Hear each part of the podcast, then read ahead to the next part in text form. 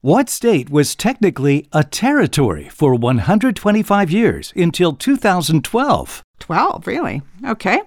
And what famous person lost their own drag queen celebrity look-alike contest? well, that's a little bizarre. Answers to those and other questions coming up in this episode of The Off Ramp with Bob and Marcia. Smith.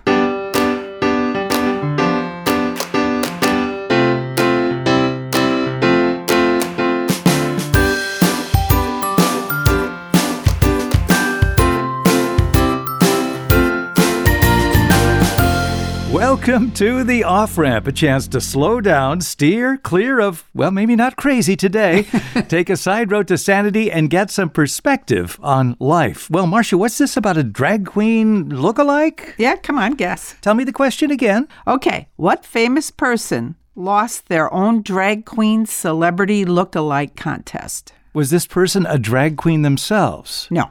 Is this a current celebrity? Yes. Is it like Elton John or somebody like that? No. Somebody androgynous like David Bowie? No. Okay, who was it?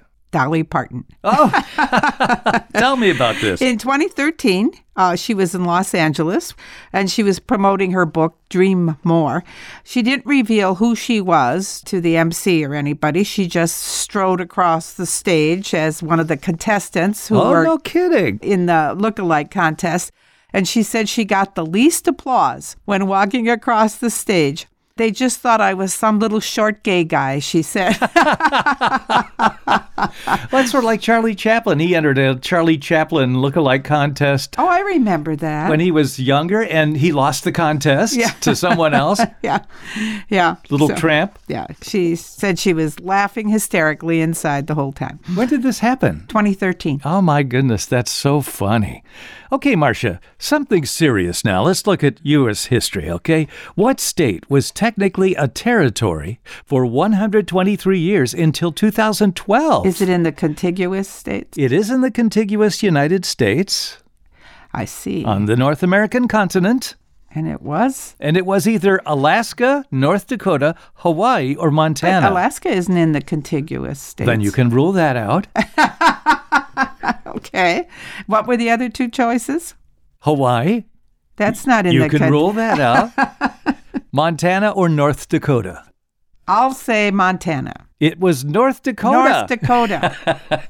yes, North Dakota didn't fit the technical requirements for statehood until 2012, and this was due to an error in its constitution. Okay. This is one of those little things historians find and then they point out, and either the states change them or they don't. Uh-huh. Like that place in Yellowstone Yeah. where, you know, you can commit a crime and get away with it. yeah. Well, the U.S. Constitution requires executive, legislative, and judicial officers to take an oath to support the Constitution. And then state constitutions are supposed to require that too. But in the section of the North Dakota Constitution regarding oaths, the word executive was accidentally omitted.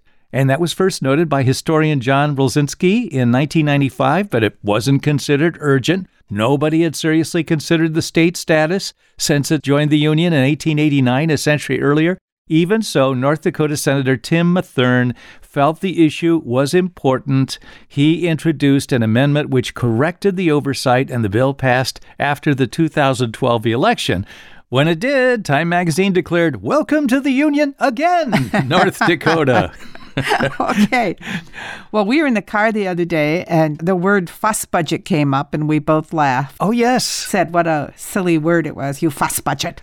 And then I challenge you to find out what it was. Yeah, well, it actually has been around since the 1700s. Nobody has the exact source, but it started appearing in literature and then it kind of disappeared. Maybe some folks listening don't know what fuss budget means. It's usually somebody who is very picky or persnickety or That's right. difficult, Uh, it, they're overly fussy, needlessly fault finding. like your family. Bah. Okay. it's a good thing they don't listen to this show. Well, that's one of the reasons I ridicule them. okay, that's what it means needlessly fault finding. Okay. Anyway, so it was around the 1700s, but it really wasn't around until the 1960s. And then it kind of got into the lexicon. You know why? Why it became popular in the In the 1960s? 1960s, Is yeah. some pop culture thing, was it? It became associated with a cartoon character. Was that somebody in Peanuts, maybe? Oh, what made you say that? Well, I don't know. I just thought that was the one that seemed to catch the eye of most people. and who was a fuss budget in Peanuts? uh, Lucy? No, that's no. it. That's Lucy it. or Lucy Van Pelt. Yeah, she was Charlie Brown's nemesis and always finding fault with him and always picking at him, picking, picking, picking. so she was referred to as a fuss budget. yeah. Wow, and And, uh, that's the first time that thing had been used in a It- long time. It just became part of the uh, lexicon then. Okay, well, that's a good one. That's the fuss budget. I've got some uh, more word origins. Would you like to know these? These Yeah. are, uh, again, things that are named after places. Turquoise, Yes. not your favorite color. No, You but used it to looks hate good that. on me. Yeah, it does look good I on you. know. Where did it get its name then? From the tortoise, No. from the Turks. Actually, it did get its name from Turks. So, Really? yes. So I'll give you that. It was originally mined in Persia, which is Iran, but it got its name from the French word for the Turkish merchants who first sold it in Europe. Turkeys, the birds, they got their name for the same reason from the Turks, from Turkey. So turquoise was named after Turkish merchants who sold that precious darn. stone. Okay, jalapenos. Jalapenos. Ah, What about it? Well, tell me where they come from. From uh, Obviously, from a Jalape- place in France. I was- No, no.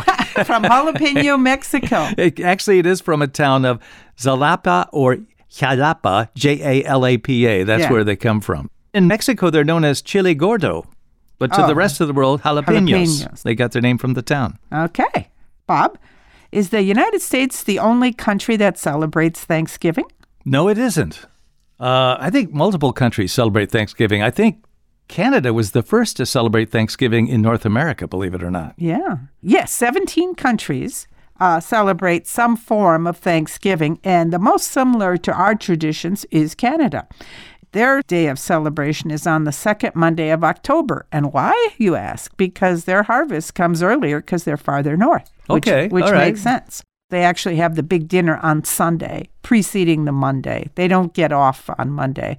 Oh. So they have their. They have to go to work with those big bellies, that's swollen bellies full of turkey. Well, Still- maybe still it's not try- turkey there. Still It's- trying to get rid of our dessert from Thanksgiving, aren't Oh we? dear, we had that. It's funny, Marcia and I rarely get dessert, and so here somebody said, "Well, here you want some pie," and so sure, how Mm. about some ice cream on it? Well, we said we'll save some calories and we'll split a piece. We'll split a piece, and they so they gave us a huge piece There with was about tons. four pieces. So as soon as we got it, we went, "Oh my God, we can't eat all of that." Well, we did. snarfed Okay. it up like little kids. It was so good. it was so good. Apple apple rhubarb. apple rhubarb pie in a brown paper bag. It was fabulous. Well, we didn't eat it out of the brown paper bag. No, but it was Marsh. baked in a Yeah, bag. okay. Okay. Okay, Marsh, you've heard of the Incas, one of the great have. civilizations of South And America. I have that in my pen too. what? Inca. Yeah, that's different. Oh. Mm-hmm. Okay, the Incas, I N C A S. What is the Inca paradox? The Inca paradox. This is something that historians call the Inca paradox. Something about that civilization. Any idea? It's not about two physicians, the paradox. Uh, Oh, God, that was so bad it went past me. Oh. All right. All right. Uh, I thought more of you than that. Let's see. They go back, the Incas, they were quite a civilization. they built a huge, huge system of roads in the Yes. Americas. I have no idea. The Inca paradox is the fact that the Inca, a technologically sophisticated culture, the most powerful empire in South America, they're considered the only major Bronze Age civilization that failed to develop a system of writing. Oh, really? Did Yeah. they have hieroglyphics? They had a system of knotted cords to record information. Oh, I read that. Like an abacus. They would do that to send information across their empire, Yeah. send people ropes with knots. And that is called the Inca paradox the fact that they did not develop a system of writing like we do it. Yeah. However, today some experts consider the knotted cords to be three dimensional writing.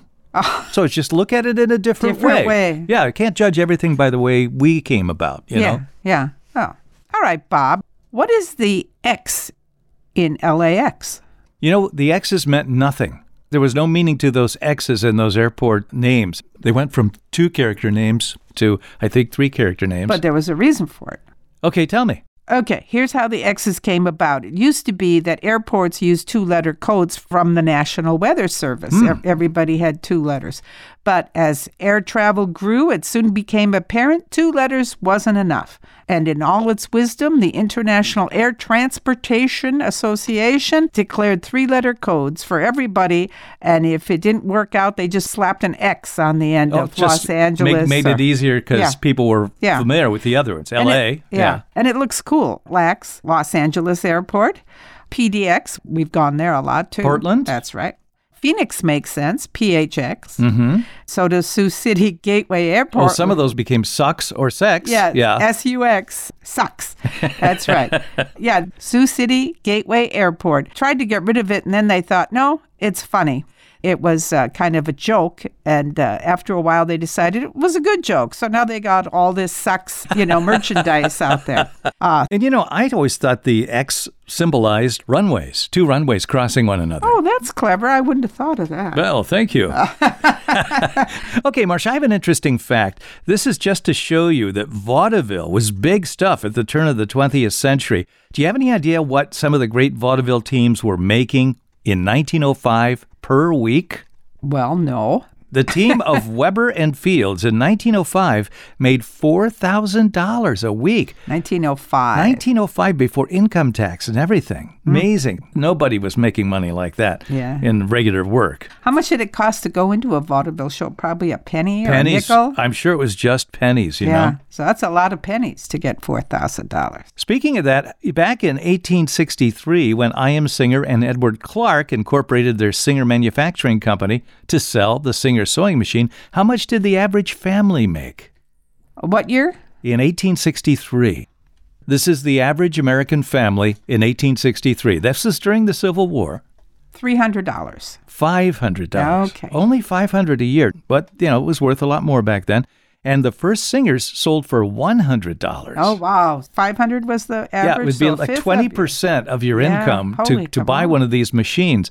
That was a lot of money for a family to invest. But Clark came up with an idea, a five dollar per month installment plan, and that's what persuaded That- customers that, to buy. was the beginning of the installment plan. That was one of the beginnings. Yeah, that was the first big expensive device to go into homes. Mm-hmm. Uh-huh. Actually, clocks were done that way too. Eli Terry came up with a plan for that in the 1840s for the clocks he was making. Okay. Okay, I have a question for you. Now, we know where the coldest and the hottest and the driest and the wettest places on earth are. We've had these questions before. Uh-huh. But what's the coldest inhabited place in the world Well, where people Well, actually live? actually live in Siberia, that is true.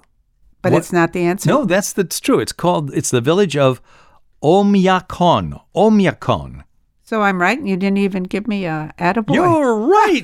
that's right. Yeah. It Okay. may be the coldest inhabited town on earth, but it's it's got 500 hardy souls that live there. What did they do for a living? Well, I don't know. No hotels, despite an increase in tourism. So really? Oh, visitors are welcome to stay in local homes. Oh, I'll bet they are. But yeah. the subarctic backdrop is scenic and otherworldly. How cold is it? Winter temperatures often hover around 45 below zero Oh, wow. Fahrenheit. Oh, dear God. All right. You know, we talked about the oldest continuously running airport in the world and what that was. That was in, uh, let's see, is it Connecticut or upstate New York? It- Well, that was it's- the Wright Brothers field. Yeah, it was the Wright Brothers College Park Airport in College Park, Maryland It's over 100 years old. in It's- 1909. yeah, so it it's was been used all established. this time. But today's question is what is the world's oldest continuously operating commercial airport? Because that's not a commercial airport. That's oh, that's right. That was the Army took that over, didn't Yeah, they? military officers got hold of that one. But where do you think this other one was established in 1911? You have any idea? Okay, I'm going to give you a couple of guesses. One Okay. is St. Louis, because uh, back in the 20s, this that's, is in the world. That's where Lindbergh, that was one of the places he took off from, either there in Kansas City. Um, I would say it's in London. I'd say it's in London somewhere. Or Paris, maybe. It's Paris, Le Bourget Field. No, you'll like this answer. It was Hamburg Airport. Why, Bob? Because of the Zeppelins. Oh. They needed a place to land. They were taking off the airships in the 1890s and everything, and they, they thought this was the future of air travel. Wow, I didn't know they were doing that in the 1890s. Yeah, that's when it started. And so in 1910, 1910, 1911 is when it was uh, finished. Uh, they built the Hamburg airport, and that's been running ever since. Uh, the airport broke the 1 million passenger mark in 1961. Wow. All right. All right. Well, let's take a break now. You're listening to The Off Ramp with Bob. And me, Marcia Smith. we'll be back in just a moment. Okay, you're back, and we're with the off ramp for the Cedarburg Public Library, Bob and Marcia Smith. Marcia, I have a couple more of these items that I'm going to give you what they are, and you tell me what they were named for. Okie doke. Shetland ponies. They were named for where they came from, Shetland, England. Well, you're close. I'll give this to you. It's a oh, thank you, the sweetheart. British Isles. Uh, the Shetland ponies, they're small ponies, they're native to the Shetland Islands, located northeast of mainland Scotland. Their stocky build made them perfect for the harsh climate of the subarctic islands. Mm, subarctic, yeah, really? Oh. Where their ancestors have uh, kept and bred them since the Bronze Age. Jeez. That's a long time ago. Ah. Okay, Bob, what is the deepest canyon in the United States? Okay, it's not the Grand Canyon, No, it's not. although that is deep. It is deep. It is, let's see, what is it? It's- It's in Utah, I believe, isn't it? Nope. not Snake River Canyon in Idaho. It's Hell's Canyon in Oregon and Idaho. Okay, Oh, all right. So uh, it exceeds the depth of the Grand Canyon by plunging nearly 8,000 feet in some places. And the Grand Canyon is 4,000. So it's twice the depth 8,000 feet. in some places. That's like yeah. a mile and a half. I don't know. It's amazing. It is deep, yeah. Wow. I'm trying to think have we ever seen it? Not that one. We were certainly uh, near some pretty rough territory between uh, the Grand Tetons and Idaho when you come out of the Grand Tetons and decide to head up on the west side of Yellowstone. That's very rough. Remember that? Mm-hmm. Whoa, take a picture of this. I remember telling you when we were going downhill. Oh, God, yes. Okay, Marcia, another item, and what is it named for? The tuxedo. The tuxedo. What's it named for? It is named for um, I- I- Tuxedo, named for something. Tuxedo Junction. N- no. Isn't that a song? this was a formal dinner jacket that King Edward VII wore, but the name is American. When an American friend of the Prince of Wales wore the new style to the Tuxedo Park Club in New York City, Ah, the style oh, the caught Tuxedo on. Club, of course. Yeah. I remember reading about that. The style caught on among the members there, and the jacket became the tuxedo. okay. All right, sherry, Sherry. not your best friend. sherry, the fortified wine. What's it named for? Ah, well, I don't know. I don't like it. Oh, doesn't matter if you like it or not, Marcia. So I never thought about its origin. What's it named for, Bob? It's named for the Anglican version of the town of origin, Xeres, Xeres, Spain. But anglicizing it, they made it sound like sherry. okay. Like champagne, sherry is a protected designated of origin product, and only wine from that area of Spain can be labeled sherry in Europe. Is that right here, too? yeah. Okay.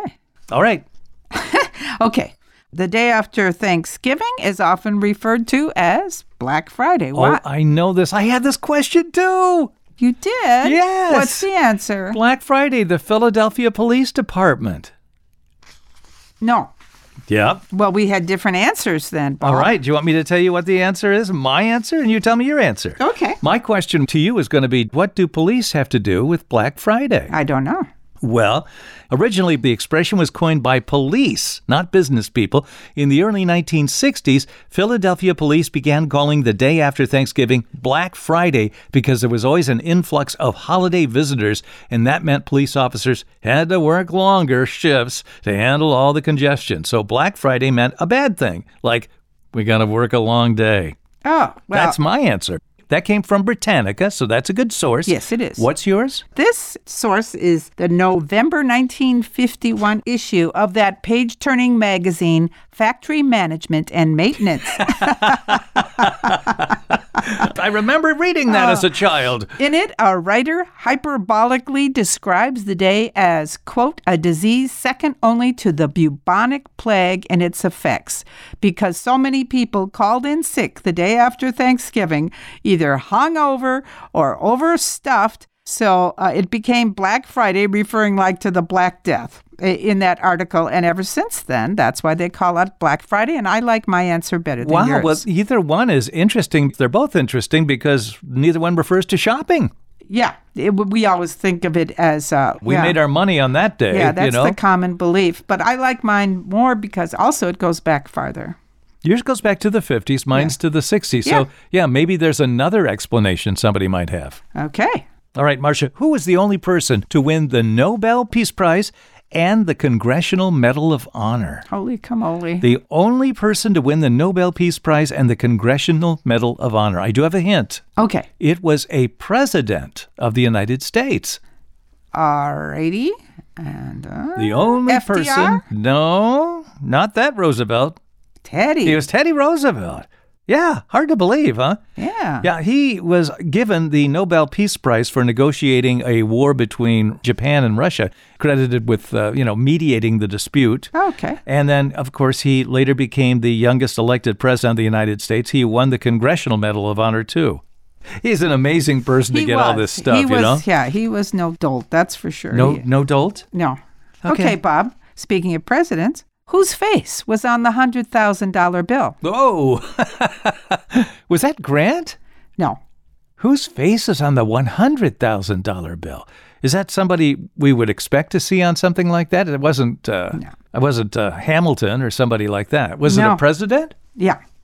Wow, I don't know. You haven't ever seen a hundred thousand No, I dollar bill. Uh, haven't. That, I Acco- came close to one once, ac- but according to this, the hundred thousand dollar bill is Woodrow Wilson. oh, It's a note which featured his picture, and it was never issued for public use or circulated into the general economy. It's used by banks. The gold certificate was created at the height of the Great Depression by the Federal Reserve banks to make transactions with one another. Hmm. So there are only 42,000 made, and they can't be held by collectors due to legal reasons. Wow. But institutions like the Smithsonian and the Museum of American Finance, I know you want to go, are allowed to exhibit them. So they are on exhibit a couple places, and there you have it.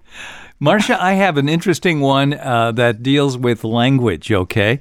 What's the name of the dot in the letter I and a small j? You know, both of those Yeah. have a little dot Yeah. Uh-huh. over them. What's the name of that uh, thing, that It- dot? It is called the polka no, it's not called the polka, Marcia.